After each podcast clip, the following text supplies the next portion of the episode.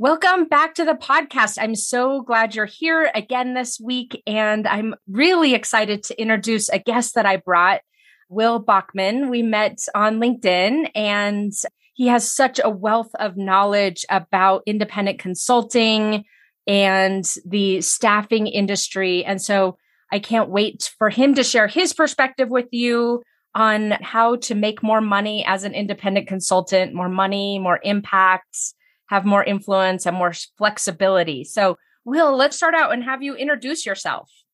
Well, Melissa, thank you so much. It's great being on your show. I love the work you're doing and all the resources you've put together on your website. So, Will Bachman, I was at McKinsey for five years after five years in the submarine force. I started my own independent consulting practice in 2008 and what I'm doing now is running a global community of independent management consultants called Umbrex. That's U M B R E X. And I'm pretty active on LinkedIn. Uh, your listeners are welcome to send me a connection request. It's Will Bachman, B A C H M A N. And if you look me up, you'll probably find me there. I'm happy to connect request and looking forward to the show. Yeah, thanks, Will. This is great. Will had me on his podcast a few weeks ago. And so it's uh, fun to turn the tables and now get to ask him a lot of questions. So let's just start off. And why don't you tell me more about Umbrex, how you got started and what you do, and give us all the details. Sure. Well, the idea of Umbrex, it really started with community. So when I left McKinsey and started my own consulting practice in 2008, I thought it'd be valuable to be connected with a set of peers of other independent management consultants that were doing the same thing to have people to share lessons learned with. I didn't know how to, you know, write a statement of work or find health insurance or an attorney or write a proposal. And I figured it'd be helpful to be connected with other people to, you know, share those lessons learned as well as possibly collaborate with people on projects. So started informally connecting with other people that I know had left the firm I began organizing events for people to connect in person. That grew over time.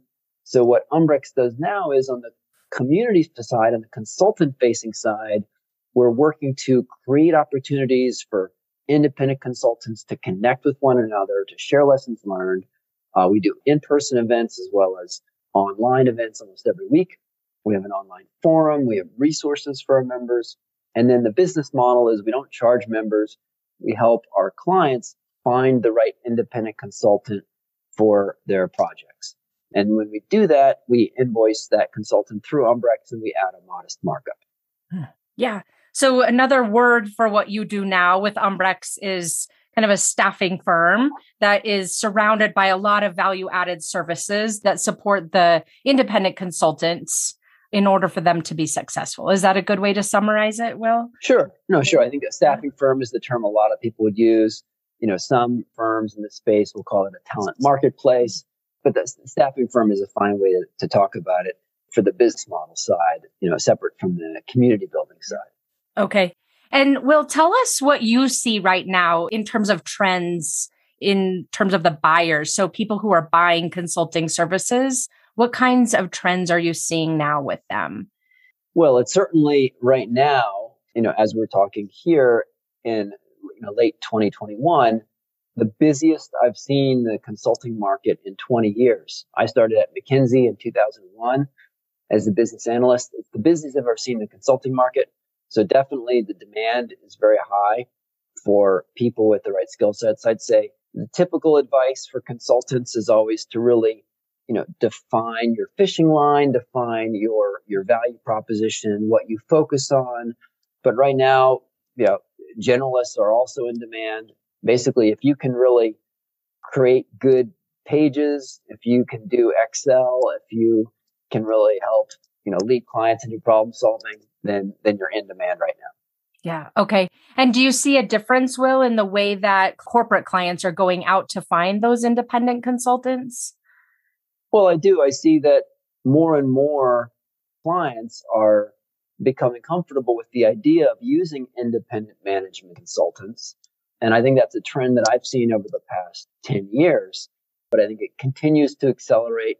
It's probably accelerated during COVID when clients are sitting in their home and they are engaging consultants, they start thinking to myself themselves like, right now, let's say they're hiring McKinsey, they could hire a McKinsey team who would all be working from home, or we could hire independent consultants who would be working from home, and there's even less of a differentiation. So I think, you know, people don't have this need necessarily says, oh, we have to have a management consultant, you know, team on site at our client headquarters. We can use independent consultants instead of a big consulting firm. So I've seen just a greater openness to using folks that are working remotely. Although certainly independent consultants often travel and work on site, there just seems more openness to exploring different models. Mm, okay. From your perspective, as you work with the people who are buying consulting services, how do you think they make the decision?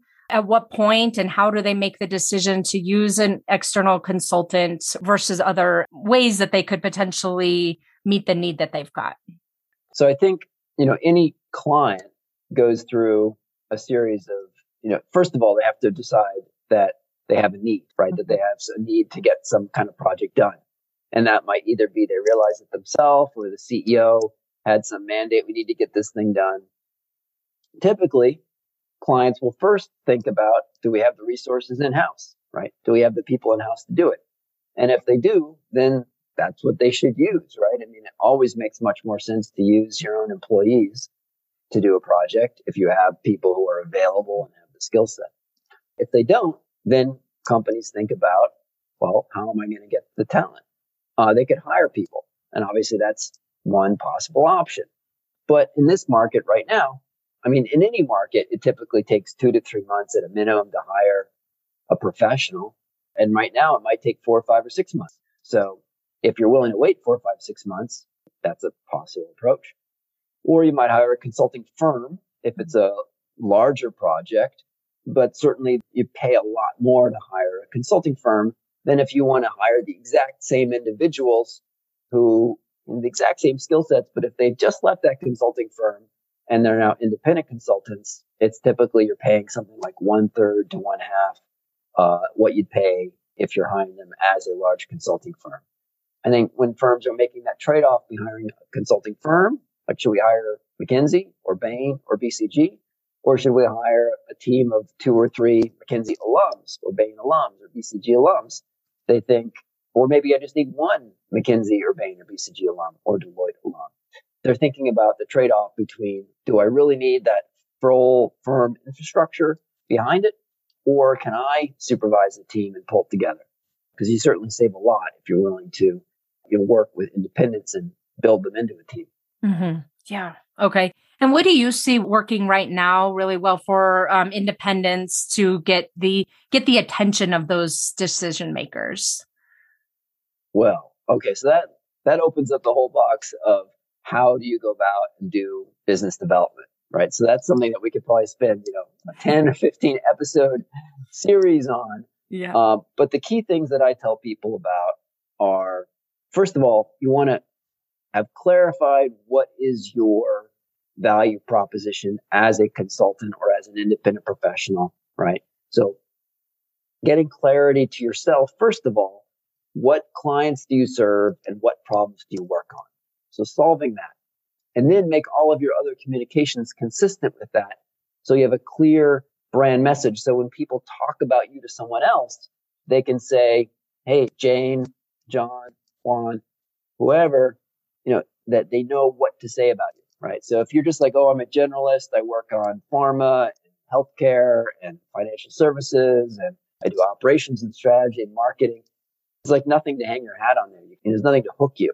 Yeah.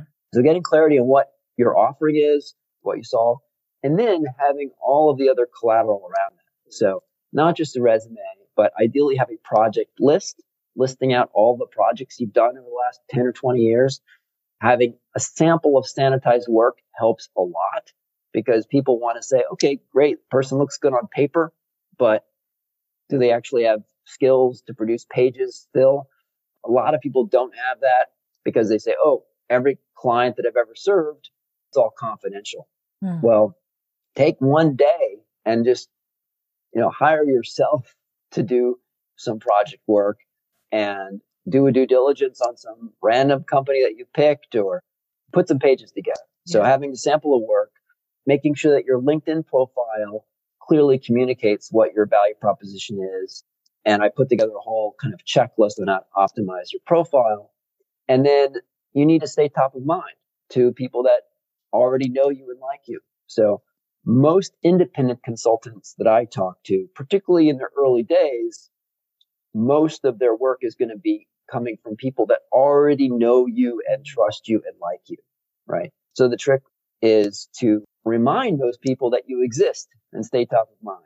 And, you know, one way to do that is by just calling people and checking in. And that's something that you can do sort of once or twice per year, but you can't check in every week with someone.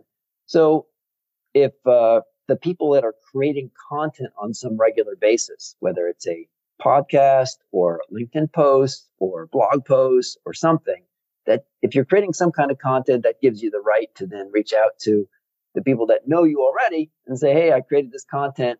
Maybe you send a newsletter.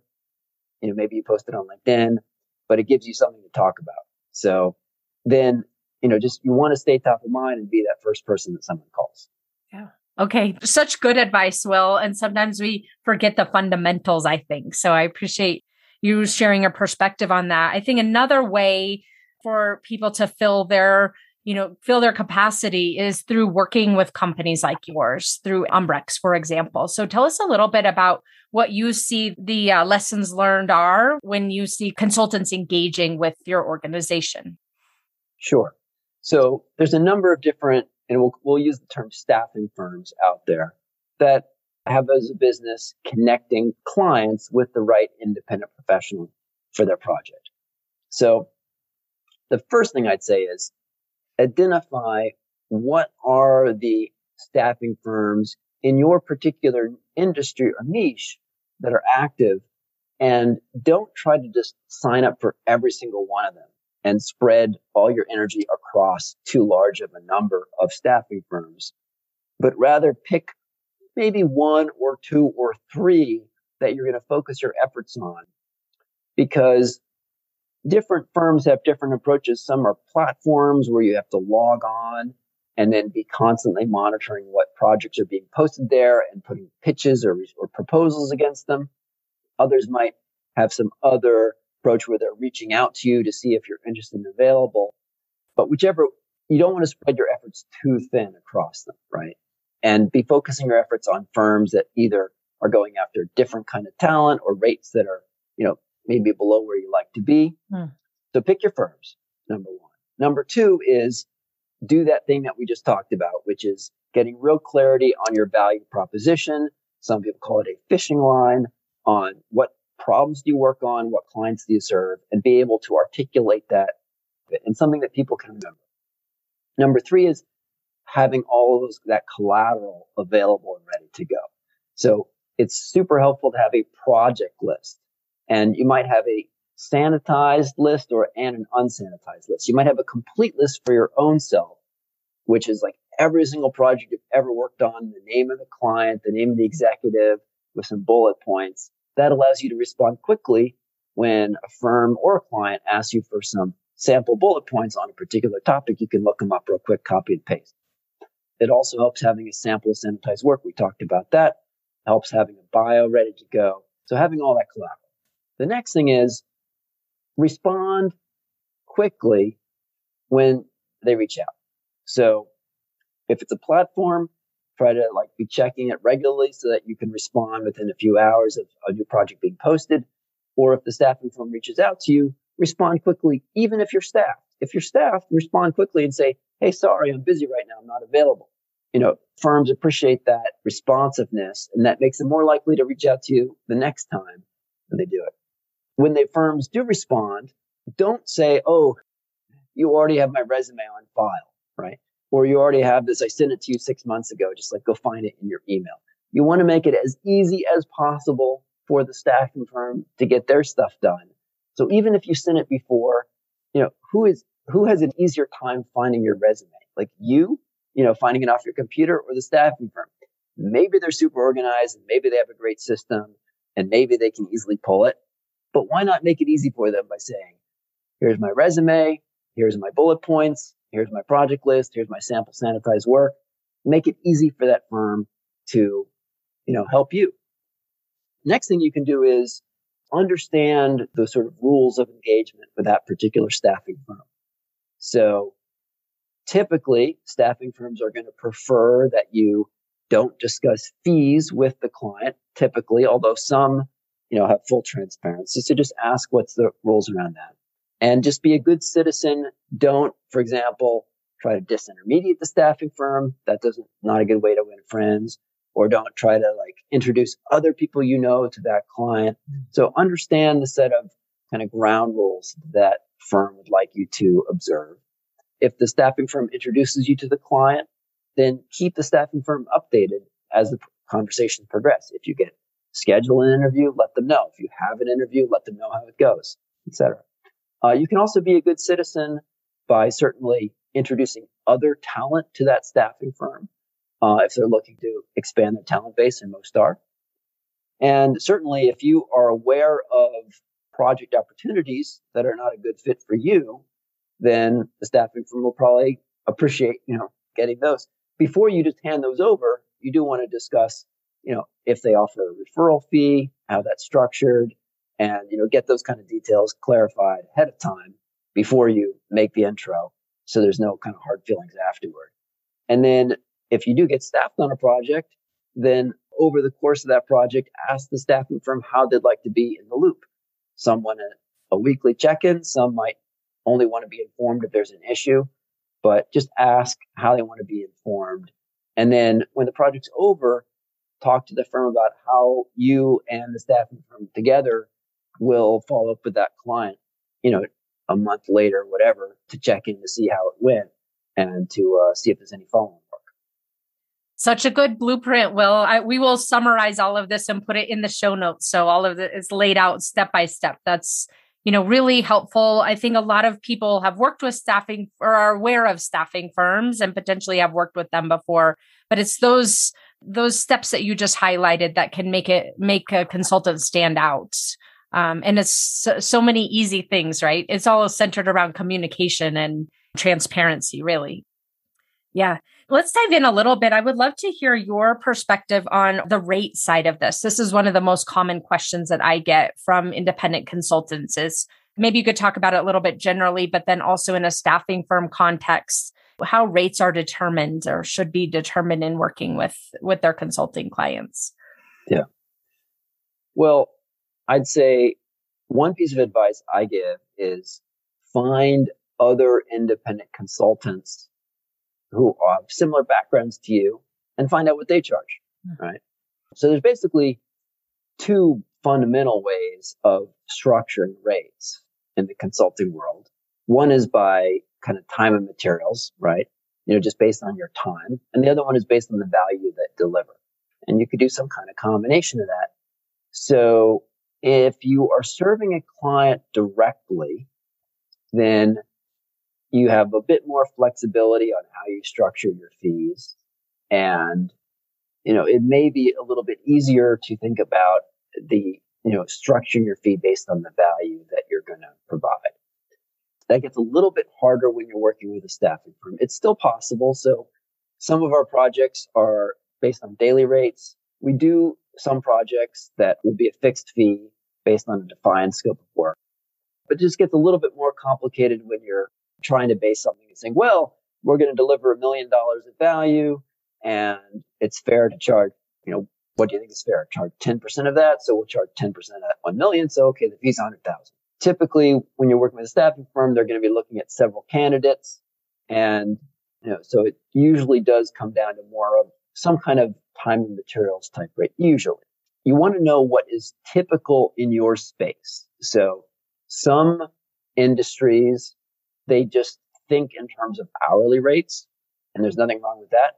Some tend to think more in terms of daily rates. Some think about weekly rates. So management consultants, what I typically see is defaulting more towards like a daily rate. And then you're not tracking like how many hours you took for lunch or whatever. But, uh, that's what I typically see. Now, in terms of raising your rates over time, my own personal experience you know, before I started running Umbrex and was doing more of my own consulting was my own strategy was start low, get as utilized as possible, and then raise my rates over time. So I had a higher utilization rate than probably average. I started at around eleven or twelve hundred dollars a day. Then I raised my rates twenty percent year on year, right, for multiple years, and I was at ninety to ninety five percent utilization uh, for like five, six years in a row.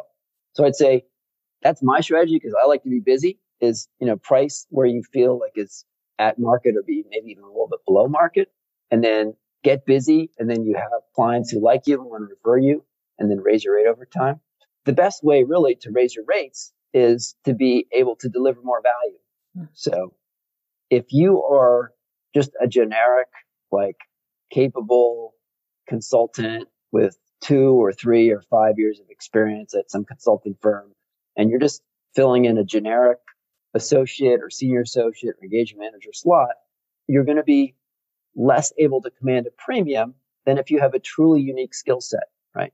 So what you want to do is build up a unique skill set so people are, you know, want you by name. They don't just want any engagement manager or any senior associate. We want you in particular, right? Because only you have that particular knowledge. And to build that kind of credibility, again, we talked about before, is to create content. If a client's looking at two people, right, for a project, let's say in pharma, pharma drug launches, let's just pick something random. Let's say both are former consultants from top firms. They both worked in the pharma practice. They both done drug launches, but one of them has a podcast where they've done 50 episodes interviewing people about how do you do a pharma drug launch, and one person hasn't. Who's more credible, right? Who's going to be able to command a higher rate? Well, the person who has some credibility and can say proof, like, look, you know, here's here's my knowledge of this. I've done 50 episodes, right, on this very topic. They're going to be appear more credible and command a higher rate. Yeah, so good, Will. That brings up the question to me of as you work with so many independent consultants over the course of your the last 10 or so years, tell me what you see one of the one or two ways that they're getting in their own way. Well. I'd say people may be a little bit reluctant to reach out and just make outbound phone calls, right? That's one say where sometimes people try to complexify it too much, or they think, oh, before I reach out to this former client, I need to be prepared to deliver some value on that phone call. And then maybe, oh, I have to research the industry trends and I have to, you know, have something interesting to say and I have to check their latest, you know, 10K and familiarize with myself. And they do all this research and they end up making like no phone calls. So it's fine to have a phone call with someone and not deliver value, just a relationship and just check in on someone. So I'd say people should do more outbound phone calls, just check in on people, not asking for a project, but just saying like, Hey, you know, call up, you worked with Jane Smith five years ago on a project. Hey, Jane, it's been five years and I, you just came to mind. I thought I'd give you a ring and see what's new in your universe. So I would do more of that. Keep it simple. We overcomplicate things. Yeah, absolutely. Will, for those consultants out there listening who would like to learn more about how to work with your organization, tell us how that works. Sure. So, independent consultants, we're always happy to connect. You can visit umbrex.com, U-M-B-R-E-X.com, and just request to join the community. It's pretty obvious where to find it on the site. Uh, you're also welcome to send me a connection request. And for people that are in the process of setting up their practice or within the first couple years, I'm happy to give listeners of your show free access to a guide that uh, we created. It has 90 videos and 30 tools and templates. We normally charge $500 for it, but if folks want to contact me, I'll give them a discount code to be able to register for that. And that's uh, that guide's on the website.